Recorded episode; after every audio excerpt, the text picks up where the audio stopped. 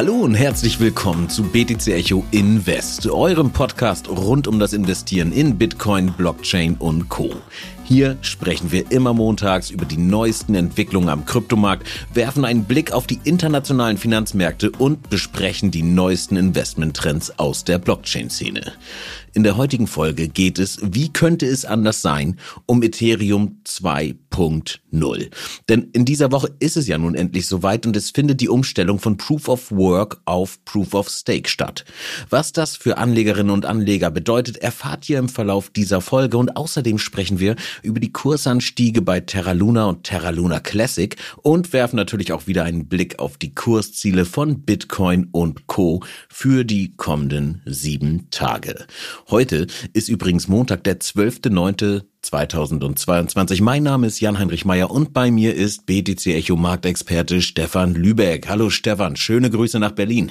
Hi Jan, äh, ja, schöne Grüße nach Lübeck. Haben uns ja tatsächlich lange nicht gehört. Ich hoffe, du bist auch bereit für Ethereum 2.0. Ja, das hoffe ich auf jeden Fall. Ähm, aber schauen wir mal, was du mir da heute noch so mit auf den Weg geben kannst. Ich bin auf jeden Fall happy, wieder hier zu sein. Ist tatsächlich eine gewisse Zeit her und schön, deine Stimme wieder zu hören.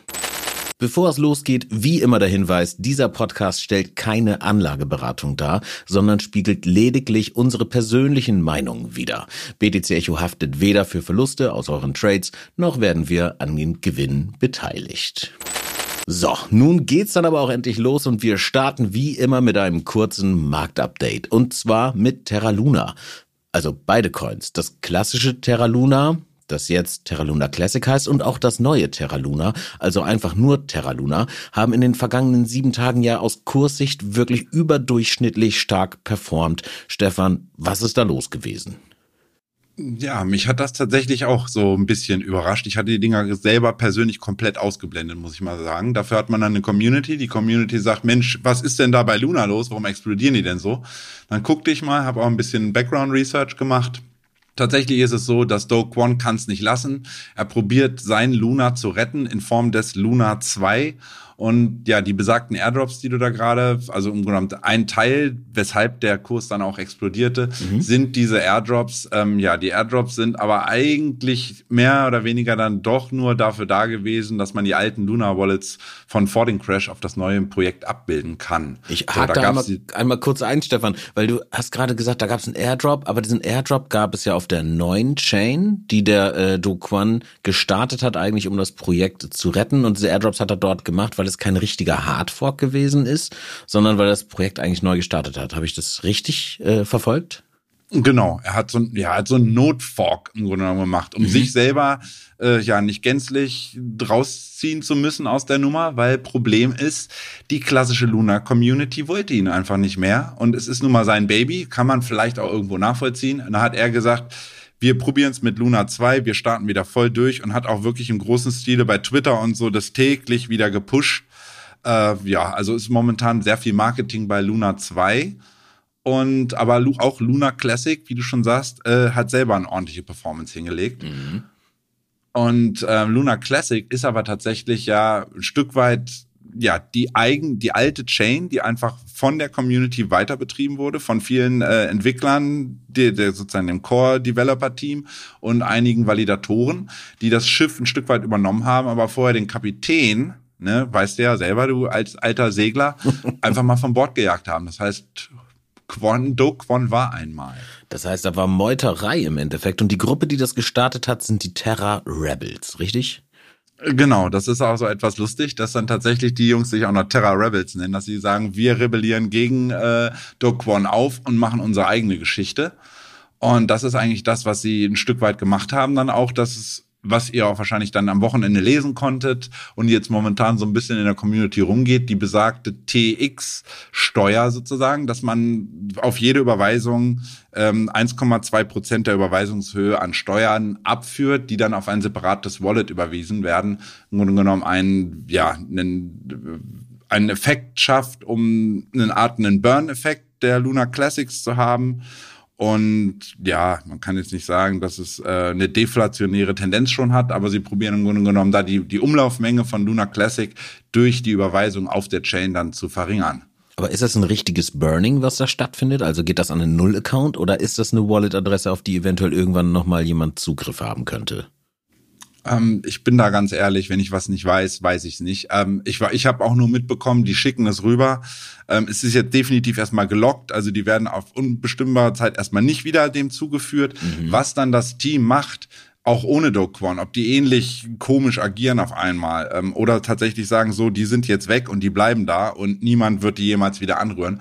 Ähm, dadurch, dass die Community ja scheinbar so stark ist, dass sie das alte Projekt weitergeführt haben, dass es wirklich genug Developer und auch Validatoren gab, die gesagt haben, wir halten hier die Stellung, wir sind von dem Projekt überzeugt, kann ich mir tatsächlich vorstellen, dass sie wirklich für immer äh, unbrauchbar sind oder nicht mehr mhm, genutzt werden, mhm. weil sonst würden sie ja endgültig sich ein Stück weit einfach lächerlich machen. Ne? Ja, absolut, auf jeden Fall. Da verliert man dann an Glaubhaftigkeit, aber da müssen wir vielleicht nochmal nachrecherchieren, denn entweder ist sie wirklich geburnt oder ähm, da gibt's noch irgendwo einen Schlüssel. Wenn das der Fall sein sollte, wäre das natürlich irgendwie eine vorprogrammierte Katastrophe. Ich hoffe mal, dass das nicht der Fall ist. Aber das heißt, du meinst jetzt, dass diese äh, Transaction Fee, also dieser Burning-Mechanismus, der Grund dafür ist, dass es da wieder so nach oben gegangen ist? Ja, ist auf jeden Fall ein Anreiz. Man sieht, es passiert was. Ähm, interessant ist eigentlich diesbezüglich, dass diese besagten Terror Rebels da auch wirklich ins Risiko gegangen sind, weil sie ähm, das in diesem Fall nicht äh, wie, wie vorher oder eigentlich oftmals immer gefordert von der Community über eine klassische On-Chain Governance gemacht haben, sondern sie haben selber diesen Vorschlag einfach eingebracht, haben das Update zur Verfügung gestellt und haben gehofft, dass genug Validatoren dieses Update mittragen und äh, ihr eigenen Validator updaten. Und das ist dann im Endeffekt passiert. Das hat geklappt. Wäre das jetzt mal unter, unter Vorstellung, das wäre schiefgegangen, dann stände die Chain jetzt still und Luna Classic wäre wirklich Classic und passé. Ja, aber auch abgefahren. Ne? Ich meine, das ist ja genau der Gegenentwurf eigentlich. Ähm von dem, was man eigentlich machen sollte, wenn man was Dezentrales starten möchte. Puh. Ja, okay, also alles auf jeden Fall nicht ganz einfach. Ob da aus Terra nun die Luft raus ist oder nicht, wird sicher die Zeit zeigen. Wir halten euch da auf jeden Fall auf dem Laufenden. Sei es jetzt hier im Podcast oder natürlich mit Artikeln bei uns auf der BTC Echo Website oder in unserer App. Wo aber definitiv gerade die Luft raus ist, ist das Interesse der US-Bevölkerung an Bitcoin. Denn wir haben gerade ein Zwei-Jahrestief in den Google-Suchanfragen zu Buy Bitcoin gesehen. Stefan, meinst du, da gibt es eine Parallele zu den gerade in den USA diskutierten Regulierungsansätzen rund um Proof of Work? Oder ist das einfach nur eine gute Einstiegsgelegenheit gerade? Ich glaube, das fällt einfach zusammen, rein zufällig, dass jetzt gerade die Regierung auch mit dem Hintergrund, dass jetzt bei Zwischenwahlen im November ansteht, da so ein bisschen wieder gegen Wetter hat und gerade mit der Energieproblematik, die wir weltweit haben, natürlich sagen, sagen POW-Mining muss das sein und das muss effizienter werden, das muss nachhaltiger werden.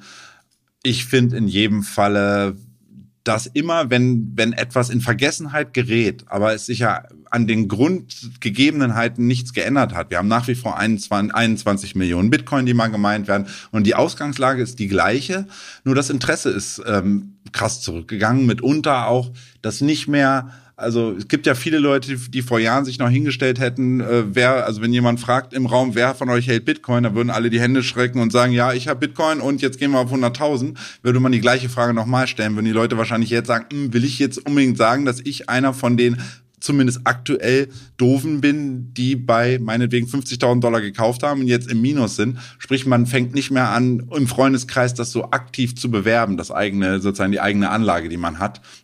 Und ich glaube, das ist so einer der Hauptgründe, warum dann tatsächlich auch dieses Buy Bitcoin Suchanfrage äh, immer weiter zurückgefallen ist. Mhm. Aber ich sage immer, wenn Kanonen donnern, in diesem Falle das Interesse absolut sinkt, äh, keiner mehr an das Revival von Bitcoin glaubt, dann ist das immer nicht der schlechteste Moment, mal was zu kaufen, weil wir, mhm. wir wissen, History repeats itself gerne mal und die Leute, die in 2017, 2018 da hängen und jahrelang die Durststrecke hatten, die haben auch gesehen, die, die Bitcoin die Stange gehalten haben, haben im Endeffekt gesehen, es war richtig zu hodeln und es war richtig bei der Stange zu bleiben.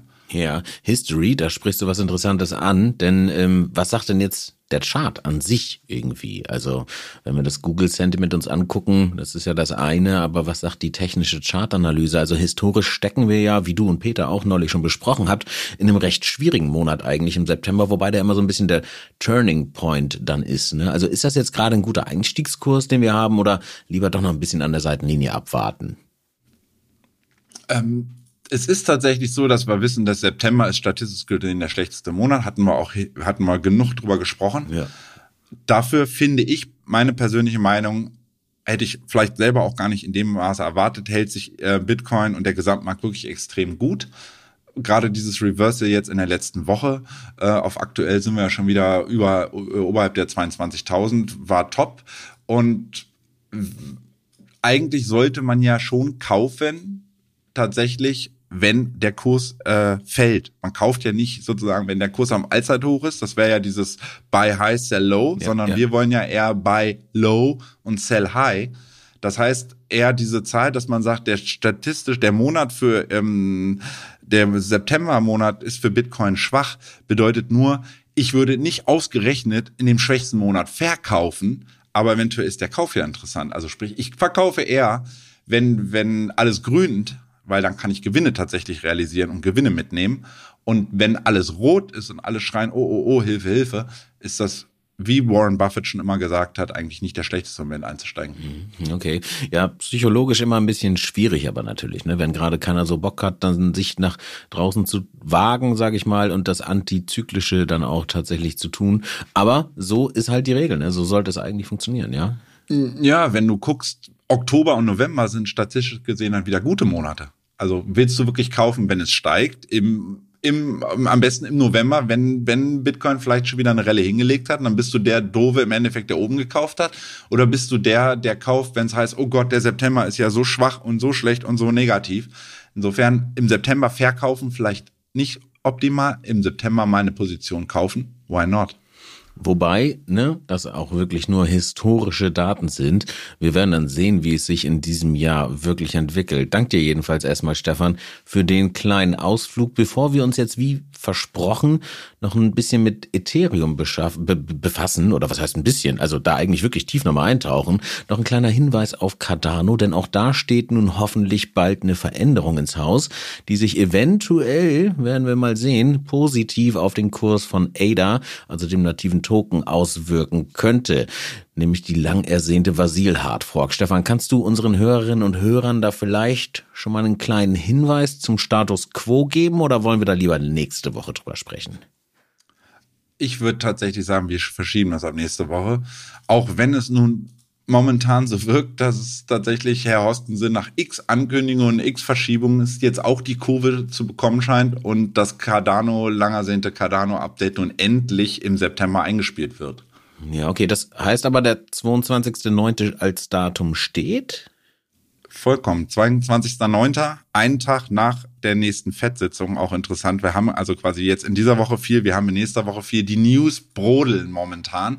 Und deswegen bin ich dafür, wir machen diese Woche Ethereum, mhm. arbeiten mhm. das ab, nächste Woche widmen wir uns Cardano. Alles klar. Klingt nach einem guten Plan. Vielen Dank, Stefan. Ich hoffe, wir konnten euch trotzdem schon mal so einen groben Überblick geben über das, was jetzt in den letzten Tagen so los gewesen ist und was jetzt gerade wichtig wird. Und damit würde ich dann sagen, voll ins Thema Ethereum 2.0. Denn wir haben ja bei uns auf der Website bereits einige Artikel zu dem Thema veröffentlicht und auch im BTC Echo Magazin, das übrigens, muss ich hier an dieser Stelle vielleicht kurz erwähnen, bald im Zeitschriftenhandel an Bahnhöfen und in Flughäfen erhältlich sein wird. Da gab es ja auch etliche Checklisten, also im Magazin, Tipps, Hinweise für Investoren. Aber ich will ganz ehrlich, jetzt gerade in dieser spannenden Woche das noch einmal genau mit dir durchtouren, Stefan, was uns eigentlich erwartet und vielleicht auch die Leute da draußen nochmal mitnehmen, die bei dem ein oder anderen Thema noch ein kleines bisschen inhaltlich jedenfalls hinterherhängen. Aber ich glaube, es wird auch ein bisschen was dabei sein für die Leute, die glauben, dass sie sich schon gut auskennen. So ging es mir nämlich auf jeden Fall im Vorbereitungsgespräch. Aber lass uns mal versuchen, die wichtigsten Fakten zusammenzutragen. Also ich beginne mal. Erstens, Ethereum wird am, sagen wir mal so ungefähr 15.09., du hattest vorhin schon gesagt, vielleicht ist es auch der 14.09. abends, von Proof of Work auf Proof of Stake umgestellt. Das bedeutet, dass die Blöcke im Ethereum-Netzwerk zukünftig nicht mehr von Minern produziert werden, sondern von Validatoren. Also kurz und knapp, bevor wir ins Plaudern kommen, was sind da jetzt die Vor- und die Nachteile? Proof of Work versus Proof of Stake. Kurz und knackig. Wir haben Proof of Work verbraucht viel Energie, also quasi die gleiche Rhetorik, die wir momentan bei Bitcoin ja auch haben, weshalb die wieder anfangen mit der Miner-Problematik in den USA aktuell. Genau dem entgegenstehen ist Proof of Stake, verbraucht laut Ethereum eigenen Angaben der DAO ungefähr 99 Prozent weniger Energie als bei Proof of Work noch. Mhm. Ähm, man sagt, vermeintlich wäre es deswegen ja unsicherer, weil wir diese Hashrate oder die Hashpower dann nicht mehr haben. Ähm, dazu sage ich Jein. Das Problem ist irgendwie eher verlagert. So, wohingehend dann Leute bei POW, also bei Bitcoin, kann auch man privat meinen. Das heißt, ich kann mir einfach heute im Internet so einen Miner bestellen, irgendeinen so Ant-Miner, den stelle ich mir in den Keller. Dann kann ich selber für die Sicherheit im Netzwerk beitragen, indem ich da äh, einen Miner äh, betreibe. Oh. Nun ist es so, dass bei Proof of Stake werden die Miner, wie du schon sagtest, durch die Validatoren ersetzt und die Validatoren sind im Grunde genommen die, die die Sicherheit garantieren sollen. So, das ist ähm, die Verlagerung, die wir erstmal haben. Das macht es aber tendenziell nicht unsicherer. Das heißt einfach nur, jemand anders ist jetzt für die Sicherheit zuständig. Und mit Blick auf den Energieverbrauch, wenn man jetzt Klima, äh, also Klimaproblematik, jetzt gerade Russland, dass wir Gas, Öl etc. nicht mehr ranbekommen, ist es definitiv meiner Meinung nach eine positive Entwicklung und macht auch für Investoren durchaus Sinn. Stichwort Stake and Rewards. Mhm. Okay, Staking Rewards, auf die wollte ich gerne direkt als nächstes zu sprechen kommen. Trotzdem noch einmal kurz zurück zu Proof of Work versus Proof of Stake, also diese Sicherheitsdebatte, ähm, dass Proof of Work viel, viel sicherer ist, weil man eben äh, so viel Energie aufbringen muss, um das Netzwerk abzusichern. Ich glaube, da ist es, äh, ja, also ich will das hier gar nicht weiter aus. Das kann eine riesige Diskussion werden. Ich will es jetzt gar nicht auseinanderfisseln. Am besten, liebe Leute, wenn ihr Interesse daran habt, euch da nochmal zu informieren, schaut euch im Netz nochmal ein kleines bisschen um. Ich glaube, wir haben sogar im BTC Echo Podcast damals der, also der, der jetzt Recap heißt, für die, die den noch nicht hören, einfach auch da mal reinschauen. Da gibt es hundertprozentig irgendwo eine Folge Proof of Work versus Proof of Stake. Geht da einfach da. rein, hört euch das nochmal im Detail an. Wolltest du ergänzen? Da werfe ich sonst auch ja. noch mal gerade ein. Wir hatten auch in dem, ich glaube, Heft vor zwei, drei Monaten einen Artikel, wo Proof of Work gegen Proof of Stake gegenübergestellt wurde. Vielleicht kriegen wir das ja hin, dass wir mal gerade nachfragen, ob wir den Artikel nicht noch vorher online schieben können, damit ihr das da auch nochmal nachlesen könnt. Da ist der, äh, genau, Moritz und David haben da diskutiert, wenn ich das noch genau. richtig weiß. Okay, ähm, dann aber zweitens, genau auf die, wie gesagt, ja, Staking Rewards wollte ich zu sprechen kommen. Und zwar ist es so, dass es ja sich eigentlich so platt gesagt, ne, um passives Einkommen handelt. Auch da steckt natürlich technisch erheblich mehr dahinter, aber sagen wir mal platt einfach passives Einkommen. Wenn ich als Investor jetzt dieses passive Einkommen haben will, was muss ich eigentlich dafür dann tun in Zukunft? Ja, Grundvoraussetzung zuerst mal ist natürlich, du musst überhaupt Ethereum besitzen. Wenn ja. du keine Ethereum hast, kannst du daran nicht partizipieren. Ja. Die willst du ja schließlich staken, um dafür Zinsen in Form von Rewards zu bekommen. Problem ist, und das ist im Grunde genommen so gegenüber Bitcoin in diesem Proof of Work Konstrukt. Bei Proof of Work bräuchtest du halt ein Mining-Gerät. Hier bräuchtest du bei Proof of Stake 32 Ethereum, um einen äh, Validator-Node aufzusetzen. 32 Ethereum beim aktuellen Preis von 1700 Dollar, kannst du dir ja ausrechnen, sind 51, oh, 55.000 Dollar. Da bist du mit einem Miner dann doch bedeutend günstiger dabei, wenn du jetzt Bitcoin meinen würdest. Und meiner kostet irgendwie ein paar tausend maximal. Und insofern, das ist schon eine Menge Holz, die man braucht, um selber einen Validator-Node betreiben zu können. Was machen viele Investoren, die Ethereum haben und dennoch staken wollen, um die Rewards zu bekommen? Die schließen sich großen Validatoren, bestehenden Validatoren an. Ganz vorne ran ist Lido Finance oder aber auch die großen Börsen, wie zum Beispiel Kraken, Binance und Co. Ähm, Problem ist, da kriegst du die meisten Rewards, das heißt, alle Leute gehen dorthin, um maximal Rendite zu bekommen auf ihre Ethereums. Aber das fördert natürlich wieder die Zentralität. Und das ist so ein kleiner Kritikpunkt, ein Stück weit. Mhm. Ergänzend vielleicht kurz dazu, bevor wir da auf diese Problematik der Zentralität eingehen. Also beim Proof of Stake, anders als beim Proof of Work, ist es so, ne, man stelle sich ein Tortendiagramm vor, sage ich mal, und jeder sitzt da mit seinem Stake, mit seinem Anteil in dieser Torte.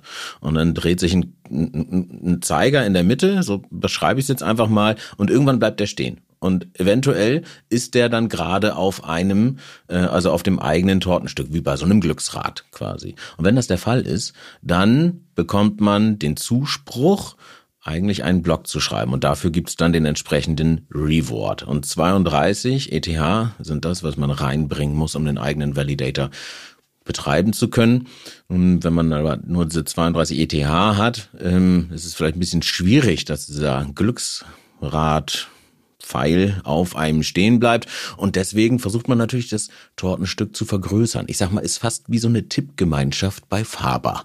Aber eigentlich ganz anders. Also das nur am Rande. Ähm, je größer nun dieses Tortenstück wird, umso weniger, sag ich mal, Player hat man dann natürlich an dieser Torte. Aber ähm, ja, das ist so als Grundlage, glaube ich, wichtig zu verstehen, ähm, wenn man ja sich das Staking auf einer Exchange anschauen. Denn ja, wie du schon sagst, das ist natürlich nicht so ganz im Sinne des Erfinders, ne? Da jetzt alles irgendwie in die Zentralisierung zu geben. Schöner wäre, wenn die Leute einzeln eigentlich ihre Validatoren betreiben. Denn zum einen liegen die Coins dann auf der Börse und man selbst hat nicht mehr die Kontrolle über das eigene Geld, also das klassische Not Your Keys, Not Your Coins. Aber beim Proof of Stake ist es eben so, dass nicht nur der Kontrollverlust ein Problem ist, sondern auch eigentlich der Machtverlust. Denn man übergibt diesen Stake, den man hätte als Sicherheit quasi, ähm, an jemand anderen.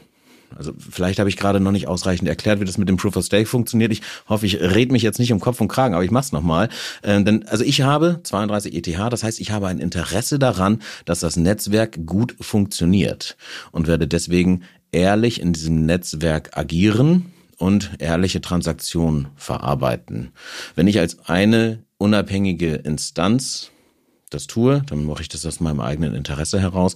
Wenn die Player an dem Tisch immer weniger werden und die halt ein stärkeres, äh, ja, eine Zentralisierung haben, also eigentlich das Netzwerk übernehmen könnten, dann haben die natürlich auch ein Interesse daran, dass alles heil läuft, aber ähm, sie könnten schneller auf eventuelle Manipulationen, die von ihnen selbst ausgehen würden, reagieren. Jetzt habe ich relativ einen weiten Abriss gemacht, glaube ich. Aber das war so, aber korrekt so. So viel, ja, das, das, dafür schon mal vielen Dank. Äh, also das, äh, so viel quasi zu der Zentralisierung. Also man übergibt die volle Macht der eigenen Coins, eben diesen Proof of Stakes, an jemand anderen und ja, so könnte es natürlich sein, dass dann am Ende nur noch Binance, Kraken und keine Ahnung, vielleicht Sam Bankman Fried oder so Ethereum kontrollieren, oder Stefan? Genau das ist das Problem. Insbesondere, du hast es schon gesagt, die Leute gucken immer nur rein auf die Rewards und sagen, wo kriege ich denn jetzt am meisten für mein investiertes Geld oder mhm. für mein gestakedes Geld, meine gestakten Ethereums. Ist, was sie dann aber vielleicht ausblenden oder was eigentlich die, der Grundgedanke ist von diesen Validator Nodes, dass man zum einen natürlich ähm, für das Validieren äh, Geld bekommt, die Rewards. Das andere ist aber die Voting Power, die verloren geht, in dem Moment, wo ich auf Kraken, Binance, äh, Lido Finance und Co. Äh, meine Ethereum stake. Genau. Denn das Stimmrecht für die Entscheidungen werden zumindest was Kraken und Binance angeht, die nehmen dieses diese Entscheidungsrecht, ihr Stimmrecht oftmals gar nicht wahr. Das heißt, ich möchte vielleicht, dass eine Entwicklung, die demnächst angeschlagen wird, was das Sharding angeht, zum Beispiel auf Ethereum in Zukunft, möchte ich unterstützen mit meinen Ethereums bin dann meinetwegen im Binance, äh, im Binance Validator Node drinne und Binance interessiert das mal gar nicht und die machen damit überhaupt nichts. Das heißt, meine Stimme geht verloren. Vote, aktive Voting Power, die ich ja ausüben möchte, geht verloren. Und das heißt, ein großer Player, insbesondere Lido Finance, der momentan wirklich meiner Meinung nach problematisch werden könnte, weil die jetzt schon ein Drittel aller gestakten ETH in sich vereinen, mhm. sollten die mal gen etwas 50, über 50 Prozent bekommen, dann kann Lido Finance mehr oder weniger entscheiden, wenn die dann ihre Voting Power selber ausnutzen, wo es mit der Ethereum Chain hingeht. Und das ist, was Dezentralität angeht, mal das absolute Gegenteil. Ne? Geil wäre natürlich, wenn man dann es einfach so baut, dass alle, also ich sag jetzt mal bei Kraken äh, oder Binance äh, stakenden Personen die Möglichkeit haben, selbst mit abzustimmen. Ne? Und dass sich daraus dann vielleicht in einem demokratischen Prozess die Entscheidung der jeweiligen Exchange formt. Aber ich glaube, da gibt es da bis dato noch keine Überlegung in die Richtung. Vielleicht sollten wir das anstoßen? Hm. Man weiß es nicht. Man hm. könnte zumindest, wir könnten ja mal unsere Power nutzen, um das mal Binance Deutschland sozusagen mal, das zumindest mal ins Spiel zu bringen, dass das viele User vielleicht als Problem ansehen. Weil ich sage, um das vielleicht abzuschließen, ähm, wenn man nicht nur Rendite geil ist und die, die mitunter sind die Staking Rewards sind vielleicht geringer, aber sind gar nicht so riesig, riesig, riesig im Unterschied. Ähm, dann sollte man sich tatsächlich überlegen, lieber mal zu schauen, dass man kleinere, seine, seine Ethereums ähm, auf kleinere Validatoren verteilt, mhm. schlicht und einfach, um die Demokratie und die Dezentralität ein Stück weit ja aufrechterhalten zu können. Nur mal als kleines Beispiel: Wir haben aktuell 423.000 einzelne Validatoren im Ethereum-Netzwerk aktuell. Klar, viele werden auch Leute sein, die meinetwegen nur 32 Ethereum haben und das privat wirklich laufen lassen. Bei denen kann man sich dann natürlich nicht anschließen. Aber allein wenn ich die Liste sehe, ich hatte dir vorhin ja so eine Liste geschickt, da war unter den Top 10 da waren welche ganz unten, so die untersten. Das waren auch ähm, Staking-Anbieter. Die halten wirklich einen Bruchteil von dem, was Lido hält oder was äh, Kraken, also die großen ähm, zentralen Exchanges mit ihren Validator Nodes halten. Dann würde ich tatsächlich eher in so eine kleineren Validatoren Nodes dort reinstaken, meinetwegen auf ein paar Prozent Rendite in Häkchen scheißen, aber dafür das Netzwerk perspektivisch einfach sicherer, demokratischer und nachhaltiger machen. Mhm. Also der beste Tipp quasi im BTC Echo Invest Podcast. Scheißt auf die Rendite und kümmert euch mehr um, äh, um den Idealismus dahinter. Finde ich eigentlich mal auch einen ganz guten Hinweis. Denn ja, natürlich, klar, es geht auch darum, gerade denke ich mal für viele unserer Hörerinnen und Hörer, Geld zu verdienen mit dem Ganzen. Aber wenn die Systeme nicht funktionieren, dann ist da auch relativ schnell der Ofen aus. Und ich bin genauso wie du, Stefan, definitiv Freund der Dezentralisierung, sonst wären wir wahrscheinlich auch nicht hier im Podcast. Aber Zentralisierung ist das eine, ähm, also aber nicht äh, das einzige Problem, sage ich mal, mit den Börsen. Und da kommen wir jetzt nochmal auf das zu sprechen, was du neulich schon mal mit Peter durchgekaut hast. Ich wollte das trotzdem gerne nochmal mit aufnehmen, nämlich ähm, Ethereum POW. Also der Wechsel zu Proof of Stake findet ja über eine Hardfork statt. Das heißt, die Blockchain spaltet sich, ähnlich wie wir es bei Bitcoin und Bitcoin Cash damals gesehen haben. Also damals haben alle, die Bitcoin hatten, auch Bitcoin Cash bekommen, als diese Fork geschah. Bei Ethereum wird das nun ganz ähnlich äh, sich verhalten da nämlich aus Kreisen der ETH-Miner angekündigt wurde, dass es eine Ethereum Proof of Work Version geben wird oder äh, besser gesagt vielleicht, dass die bestehen bleibt. Wir haben dann also ein weiteres Ethereum, auch nochmal ein Zusatz zu Ethereum Classic und jeder, der ETH-Token besitzt und das mit eigener Adresse auch nachweisen kann, besitzt dann automatisch auch die Coins auf der anderen Chain weil er oder sie ja auch dort eben Zugriff auf die Adressen hat. Also das ist ja im Endeffekt, das ist ein Klon. Ne? Die Blockchain cool. teilt sich ab einem bestimmten Punkt und alles, was vorher im Snapshot aufgenommen wurde an Adressen, wo sie liegen, existiert halt eben dann auch auf der anderen Chain. Und das klingt jetzt erstmal gut und nach kostenlosem Geld. Also wenn ich Proof of Work und den normalen Ethereum-Token eben auch habe. Wo liegt denn da jetzt aber das Problem mit den Exchanges, Stefan? Warum mache ich da jetzt gerade so ein Fass auf? Also was, was, was steckt dahinter? Äh, ja, das Problem ist ja tatsächlich, zum einen, das war immer die, die Frage stand im Raum, die ist jetzt ein bisschen klarer mittlerweile geworden, ob die zentralen Exchanges, dass ihre die erhaltenen ETH POW oder ETHW oder ihr werdet da momentan ganz viele Bezeichnungen finden. Es gibt momentan noch nicht die ein, eine Standardbezeichnung für diesen Coin oder für die Chain dann.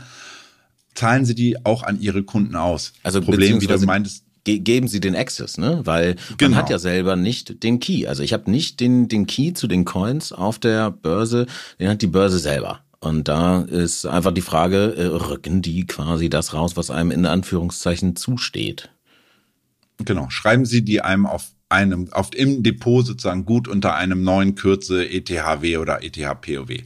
Tatsächlich ist es nun so, dass mittlerweile alle großen Börsen ähm, bestätigt haben, dass sie aktiv am Merch teilnehmen und auch die POWs, die dann erhalten werden, auszahlen an ihre Kunden. Das ist schon mal in Häkchen was was positiv. Also beziehungsweise es ist wirklich eine, eine ein Schritt, wo wir vor vier Wochen noch gesagt haben, wo ich selber noch meinte, es ist nicht klar, was passiert. Habt eure Coins im Notfall erstmal auf einer Metamask oder habt sie dezentral selber, wo ihr der Herr über eure, eure Keys seid, um auch sicher zu gehen, dass ihr ETH, POW oder ETHW, wie man es nennen will, auch tatsächlich bekommt. Jetzt ist es tatsächlich so, dass alle großen Exchanges mittlerweile dabei sind.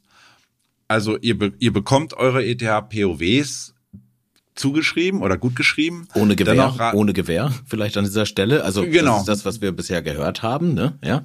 Ich wollte die kleine Einschränkung, dass ihr definitiv, auch wenn ich das jetzt so sage, ich weiß nicht, auf welcher Wald- und Wiesenbörse manche Händler tatsächlich unter oder manche Anleger tatsächlich unterwegs sind.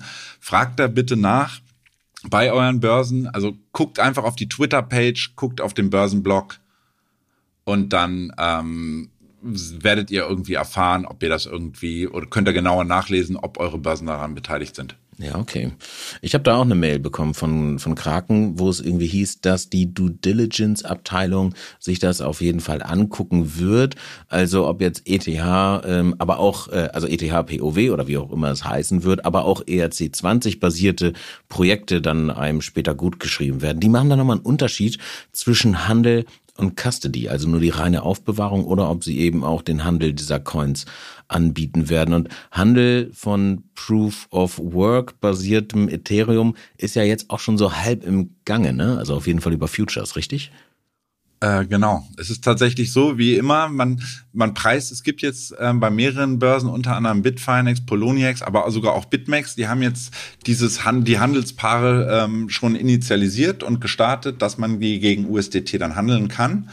Äh, jetzt nicht erschrecken. Ich glaube, das ist vielen Leuten nicht so genau klar, wenn ich momentan noch sehe, wie verrückt Leute sich, da kommen wir auch gleich noch drauf, gerade Ethereums äh, leihen, ist es so, dass die Kurse ähm, von ETH POW im Future momentan bei rund 20 Dollar pro ETH POW liegen. Also die Leute, die meinen jetzt das große Geld zu verdienen, indem mhm. sie den riesen Airdrop bekommen, ich glaube, damit den Zahn müssen wir erstmal mittelziehen. Ja, das ist ja gerade mal irgendwie ein gutes Prozent oder sowas, ne, vom aktuellen Kurs. Korrekt. Ja, ja überschaubar. Also ich bin gespannt, äh, wie das wird, aber okay, damit haben wir jetzt, glaube ich, eigentlich umfassend besprochen, was für die unter uns wichtig ist, die bereits Ether halten.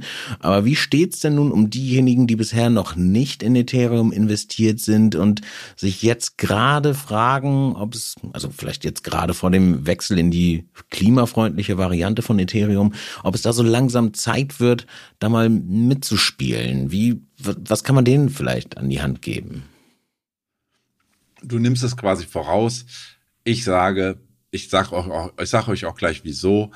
Ich würde, wenn ich jetzt noch nicht investiert bin und jetzt nicht Ethereum wirklich schon gehalten hätte vor einer Weile und die einfach hoddle in der Annahme, dass ich davon dann profitieren würde, dass ich den Airdrop bekomme und dass vielleicht Ethereum dann auch mit einem erfolgreichen Merch weiter im, im, im Preis zulegt, würde ich definitiv erstmal abwarten, weil es gibt immer noch Unsicherheiten. Und es gibt so ein paar Gründe, wo ich jetzt sagen würde, auch deswegen würde ich erstmal abwarten, was till the dust settles, sagt man ja immer und dann kann ich immer noch einsteigen. Also es ist ja, man kann täglich immer handeln, egal um welche Uhrzeit. Man muss nicht ausgerechnet jetzt, weil jetzt hat man gerade Zeit und Lust zu handeln. Das ist das falsche Anreiz, um handeln zu müssen oder handeln zu können. Mhm. Weil problematisch, wir haben momentan so viele verschiedene Sachen, die im Hintergrund irgendwie noch so ein bisschen lumen, die auch vielen Leuten vielleicht nicht klar ist ähm, ich weiß nicht, ob wir schon mal die Funding Rates angesprochen hatten. Hatte ich, glaube ich, mehrfach, hatten wir auch in der letzten Woche tatsächlich gemacht, dass ich gesagt hatte, die Funding Rates hatte ich mit Peter schon besprochen dass die Funding Rates bei Bitcoin war es so und bei Ethereum ist es tatsächlich historisch, ähm, haben wir historisch niedrige Funding Rates, also sie sind negativ. Was bedeutet, ihr seht ja aktuell, Ethereum war gestiegen im Kurs, hatte sich auch zuletzt wieder gut erholt gehabt von den 1425 über die, ja, momentan stehen wir bei 1740 Dollar.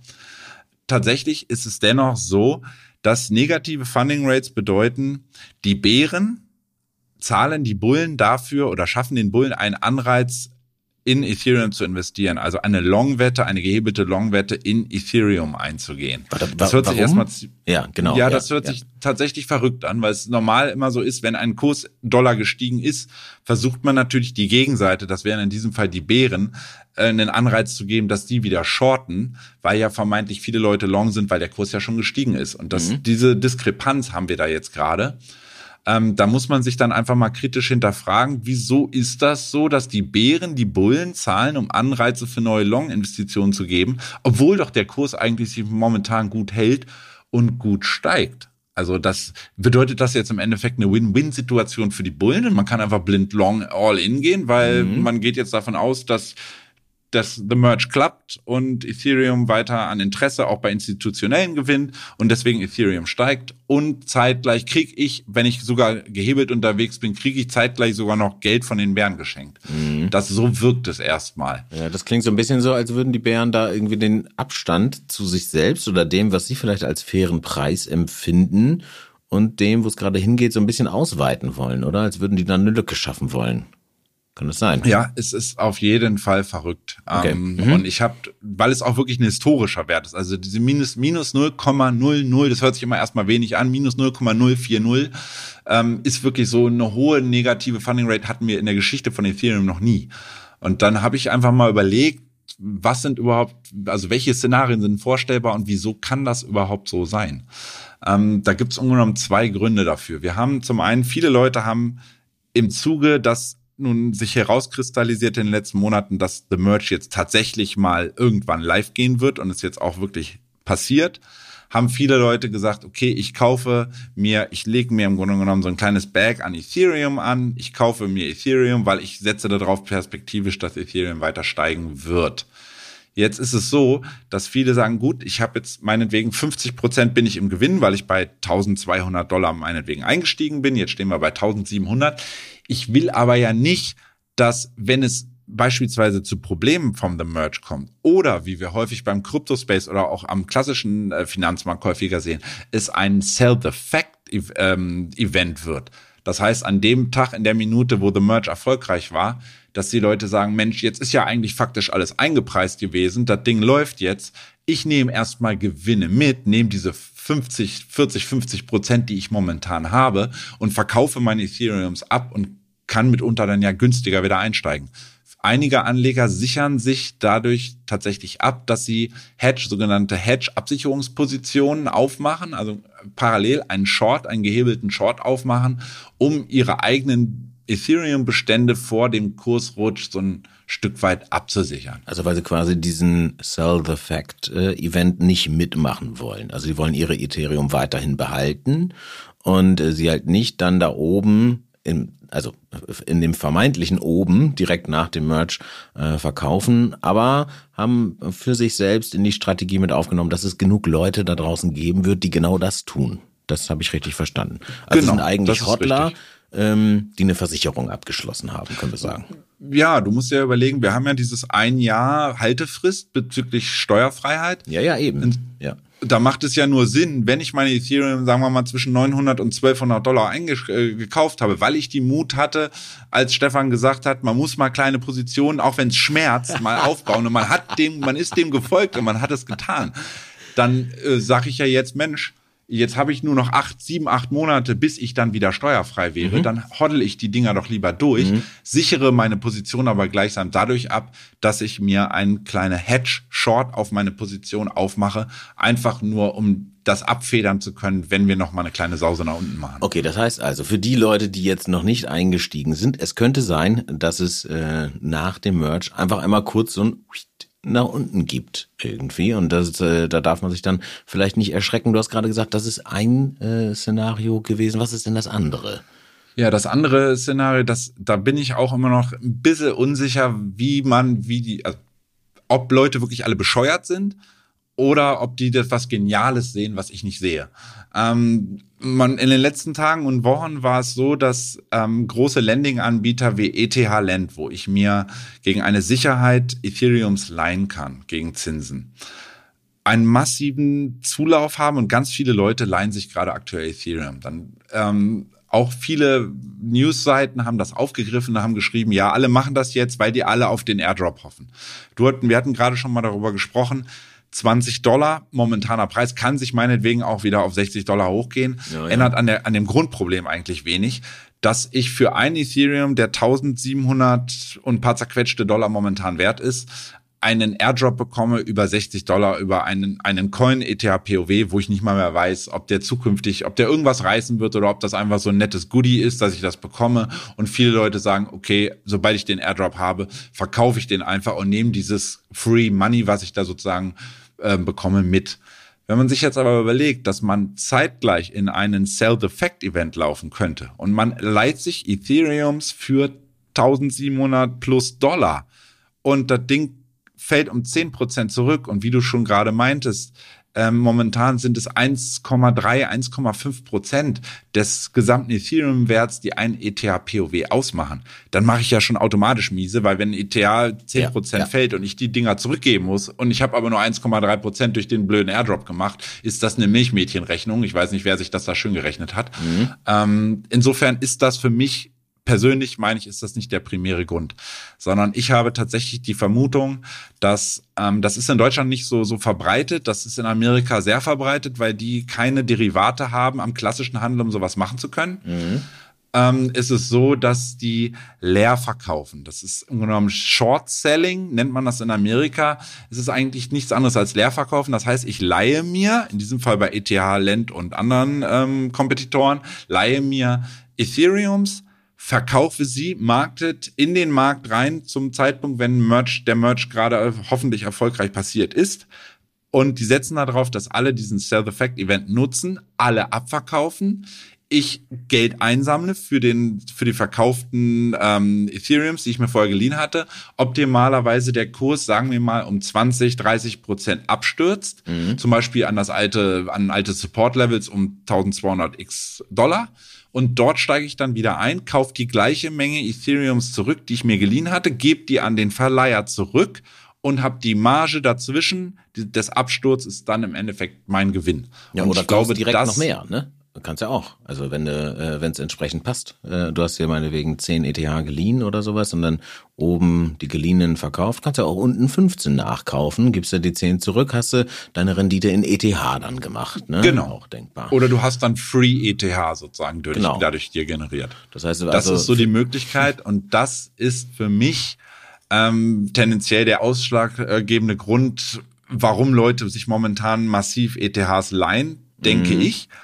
Und interessant ist tatsächlich auch, dass die Verleiher tatsächlich jetzt selber auch gesagt haben, wir schränken das ein. Man kann sich nicht mehr unendlich Ethereums leihen, weil da momentan eine krasse Disbalance besteht. Das heißt, äh, ja, Leute sind wirklich ganz verrückt und leihen sich ganz viel, weshalb auch die Verleiher sagen, äh, lasst mal und wir, ihr dürft jetzt nur noch Summe X an Ethereum jeweils pro Account, registrierten Account, ähm, euch ausleihen. Ja, okay. Also das fand ich jetzt relativ umfassend. Deswegen aber Anleger, die jetzt, äh, ich sag mal, so ein bisschen unsicher sind vielleicht noch, ähm, ich, wir wollen euch nicht erschrecken ne, mit dem, was jetzt gerade erzählt wurde, aber das kann so ein bisschen holperig sein, ne? nach oben als auch nach unten. Und das war jetzt ja nur quasi das Marktthematische. Zeitgleich ist es ja auch so, dass jetzt noch nicht sicher ist, auch wenn eigentlich alle Testläufe gut verlaufen sind für den, für den Merge, dass tatsächlich nicht am Ende doch noch irgendwie kurz was knapp und schief geht irgendwie. Stefan, ich denke, mit Blick auf die Uhr müssen wir gucken, dass wir uns so langsam Richtung Ende der Folge bewegen und deswegen würde ich jetzt, wenn du nicht noch irgendwas wirklich Wichtiges hast zum Ethereum Merge, nochmal schauen, dass wir einen Ausblick auf die ja, nächsten Tage wagen. Was meinst du? Das machen wir. Ich würde eigentlich nur noch sagen, also wenn ihr jetzt nicht investiert seid, wartet die drei Tage, dann ihr habt da so lange gewartet, dann könnt ihr jetzt auch den 15. noch abwarten und mal gucken, was passiert. Ist auch einfach mal interessant zu sehen, auch an der Seitenlinie zu stehen, nicht emotional involviert zu sein und einfach mal gucken, was passiert da eigentlich. Man hat dann Mehrwert, man lernt daraus und optimalerweise kriegt man dann auch vielleicht die Ethereums eine Ecke billiger bei den Sell the Fact Event und kann dann immer noch einsteigen und mittel- und langfristig hoffentlich dann von dem Erfolg von Ethereum 2 in Form des Proof of Stakes profitieren. Ja, oder ETH geht halt direkt hoch auf 3000 und der Zug ist abgefahren. Aber hey, ähm, wir haben hier keine Glaskugeln stehen, ne? Und Stefan, ich würde sagen, damit sind wir dann jetzt also wirklich mehr oder weniger am Ende ja der heutigen Folge angelangt, aber eben noch nicht ganz, denn bevor wir die Aufnahme beenden, lass uns noch mal eben einen kurzen Blick, wie angeteasert, auf das werfen, was in den kommenden sieben Tagen passiert. Einfach nur kurz und knackig.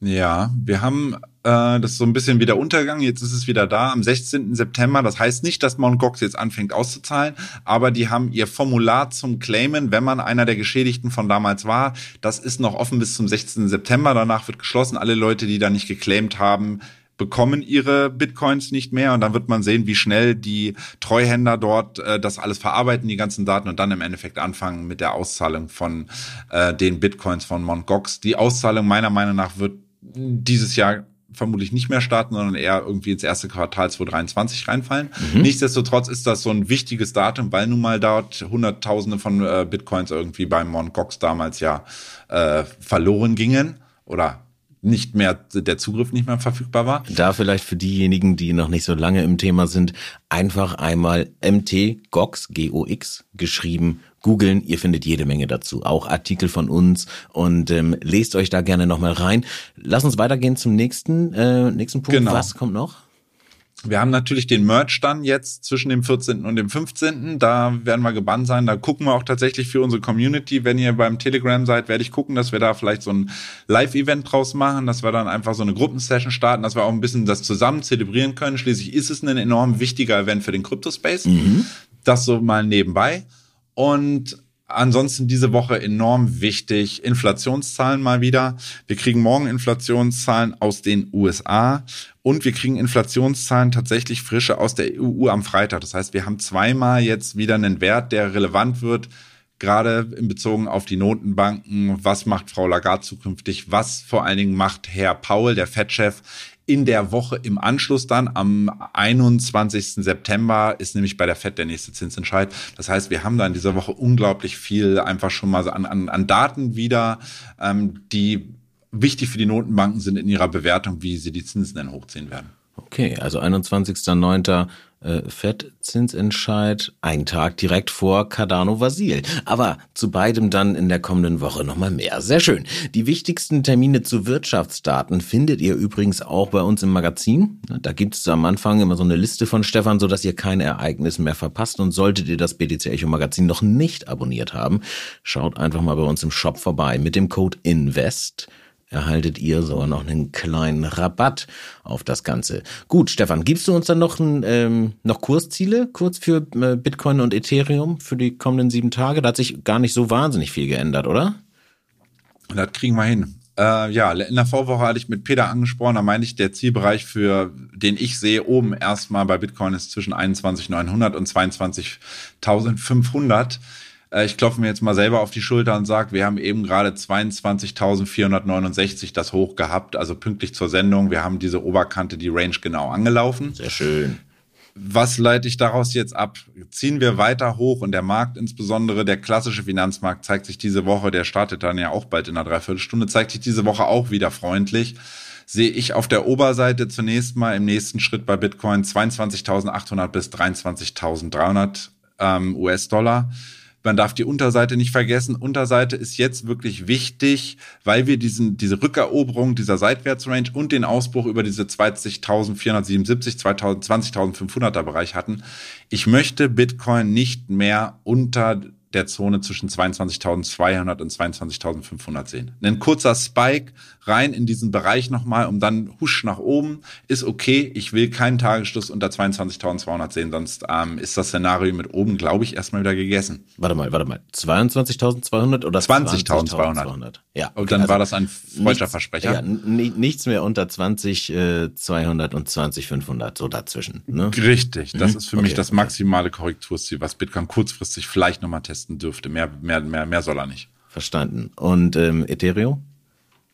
Ähm, Ethereum unverändert auf der Unterseite ist diese 1425, die ist wichtig und weiterhin wichtig.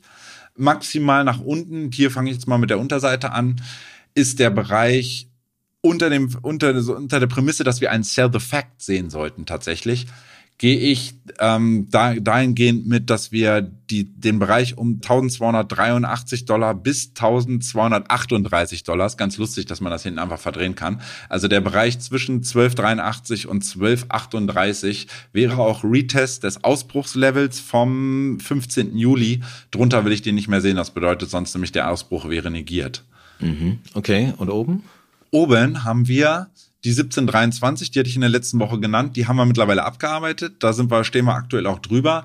Wir müssen jetzt über die 1776, die sollte euch bekannt sein, wenn er die letzten äh, schriftlichen Kursanalysen von mir zu Ethereum gelesen hatte. Da hatte ich die immer wieder thematisiert. Da müssen wir drüber und dann kommt im Grunde genommen der Bereich, den ich letzte Woche schon genannt hatte, ein Stück weit die 1909 wird da für mich dann wichtig. Maximales Kursziel, wenn alles super läuft und alle ja, alle einfach nur The Merch feiern, ist für mich äh, Kursziel bis nächste Woche maximal der Bereich um 2013 US-Dollar, also im Bereich des alten Hochs, äh, Verlaufshochs vom 14. August. Da kommt nämlich jetzt nicht nur das alte Verlaufshoch, was wir da haben als Widerstand in Häkchen, sondern wir haben auch noch den EMA 200 im Tageschart, der da von oben angeritten kommt. Das ist für mich der Bereich, der erstmal das Ziel sein dürfte. Okay, sehr schön. Vielen lieben Dank dir, Stefan.